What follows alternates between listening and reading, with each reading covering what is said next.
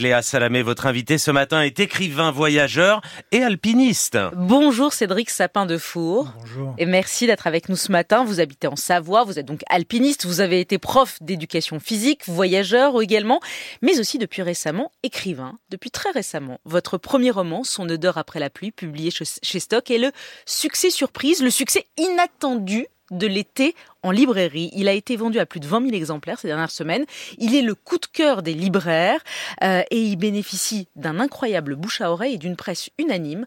Un livre éblouissant et grave pour le Parisien, un chant d'amour pour l'Obs, un livre d'une très grande beauté pour le Monde, qui va droit au cœur pour le Figaro. Bref, vous avez toute la presse. Et pourtant, pardonnez-moi, mais le pitch sur le papier, de votre livre, c'est-à-dire l'histoire d'amour d'un homme et de son chien, n'est pas forcément le thème le plus porteur, le plus vendeur. Alors, avez-vous compris l'enthousiasme que suscite votre livre? Bien sûr que non. Bien sûr que non, et c'est la magie de l'écriture. Je ne peux pas être à la fois celui qui a vécu cette histoire, celui qui a la prétention d'en faire cet objet si haut placé dans ma vision du monde qui est le livre, et en plus d'expliquer éventuellement les raisons du succès. Et puis, il n'y aurait pas meilleure chose trappe pour se planter euh, si prochain livre il y avait. Chercher la recette, ce serait d'une tristesse absolue. Non, je n'en sais rien. Son odeur après la pluie raconte donc votre lien intime et intense avec Hubac, votre bouvier bernois, une vie commune qui a duré 13 ans jusqu'à sa mort en 2017. Vous dites que ce roman est évidemment un hommage à votre chien, mais il parle au-delà de la relation plus universelle que vous avez à la nature. Ce livre est une une réhabilitation de l'empathie, de l'attention, c'est une résistance à la noirceur du monde, dites-vous. Oui, et ce, lien à la nature, ce lien lumineux dont vous parlez, moi je, suis issu d'un milieu euh, de pratique des activités de nature où euh, l'on se présente comme des experts de la lecture de cet univers, de ce milieu, de ces éléments.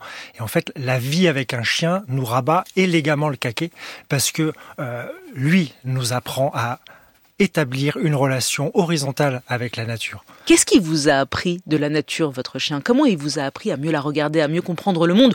Vous-même, l'alpiniste que vous êtes, effectivement, qui connaissez mieux la nature que toutes les personnes qui sont autour de la table ici. Quand on est en montagne, on ne cesse de discuter avec la neige, avec le rocher, avec le vent, pour une question simplement d'intégrité physique, de survie. Mais on n'échappe pas à cet écueil qui est de considérer la nature soit comme une carte postale à selfie très avantageuse, soit comme une matière, comme un terrain de jeu qui est une expression insupportable, comme si la nature était un stade, soit comme une, cure psychanalytique. On va en nature pour aller bien. Mais, mais la nature, elle n'est pas à notre service. La nature, elle existe très bien sans nous, je vous assure. Et un chien, il vous rappelle en fait ce rapport. Il vous rappelle il horizontalise ce lien avec les éléments naturels, là où on a tendance à, verticaliser. Hmm.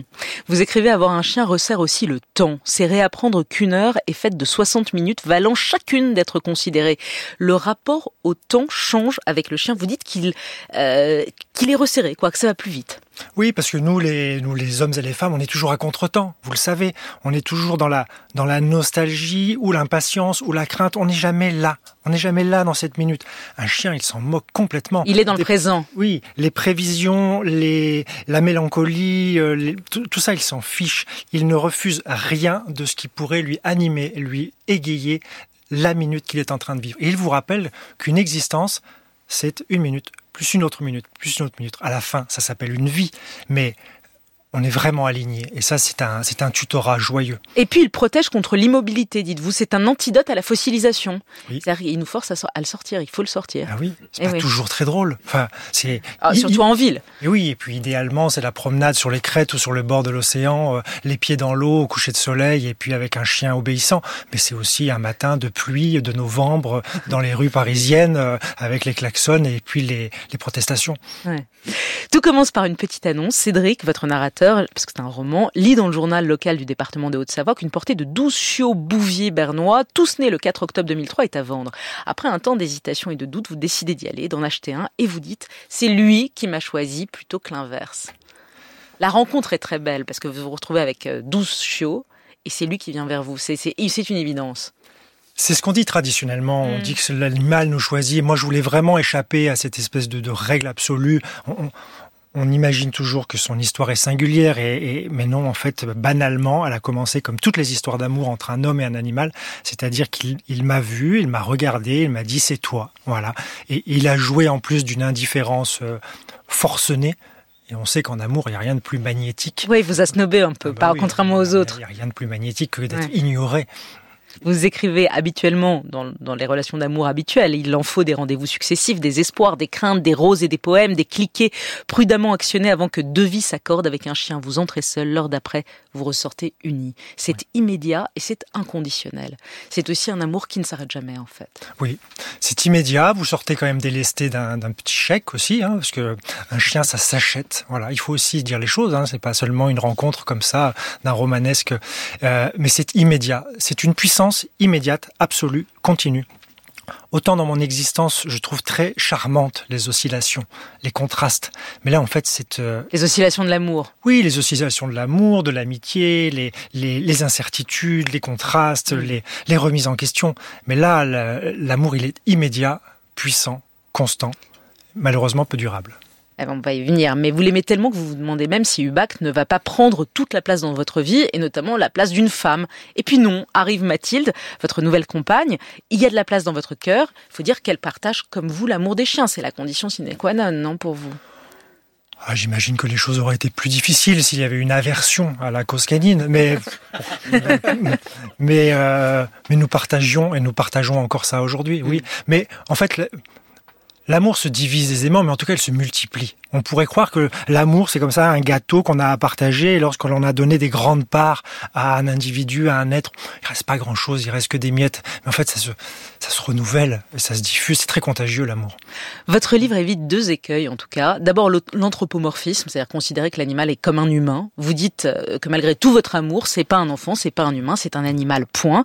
Et l'autre écueil que vous évitez, c'est l'idéalisation de l'animal, ce qui a été le cas notamment de Victor Hugo quand il disait le chien c'est la vertu qui ne pouvant se faire homme s'est faite bête, ou encore Sacha Guitry, plus je passe du temps avec les gens, plus j'aime mon chien. Chez vous, il n'y a pas d'idéalisation? Non, je trouve, je trouve qu'il y, a véritablement deux écueils lorsqu'on on, évoque la relation avec les animaux. C'est, c'est une sorte de, de, déification et de réification. Soit on en fait une chose, ça par contre je, je défends l'idée que non. Mmh. Euh, soit il y a vraiment une sanctification de l'animal, on le place trop haut et on, et on, dessert la cause. Donc oui. Et on devient misanthrope, vous dites. Oui, il y a l'anthropomorphisme et il y a la misanthropie qui étaient vraiment les deux bornes, les deux écueils à l'écriture. Parce que il est très facile de se dire aimer beaucoup plus les animaux que les hommes, de vivre. Moi, je vis en lisière, en bordure du monde. Je revendique ça. Je suis vigilant. Je... Mais, mais, mais je ne fuis pas les hommes. Enfin, euh, hmm.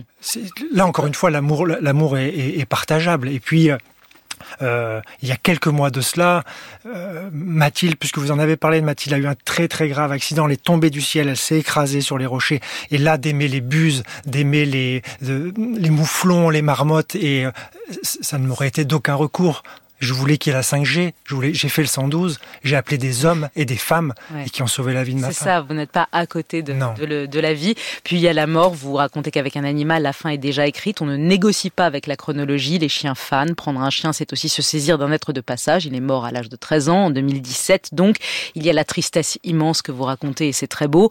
Et la tristesse qui ne suscite qu'indifférence ou moquerie chez les autres, parce que vous l'écrivez vous-même, au classement des peines légitimes, la perte d'un clébard est mal placée, mais c'est ainsi, vous l'assumez, et vous racontez ça, et vous racontez sa fin, et c'est très beau.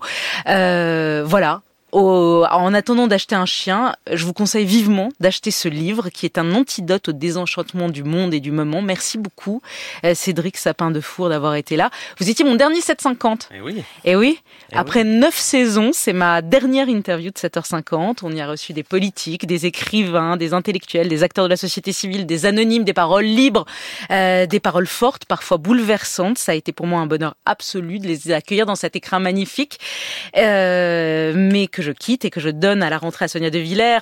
Elle y imprimera, elle y imprimera son style, sa marque et son talent. Évidemment, quant à nous, amis auditeurs, on se retrouvera un peu plus tard dans le poste, dans le nouveau grand 7-10 avec Nicolas. On espère que vous serez fidèles au poste, mais on vous en reparlera en temps et en heure. En tout cas, merci à vous pour votre livre merci à vous. qui m'a enchanté. Merci.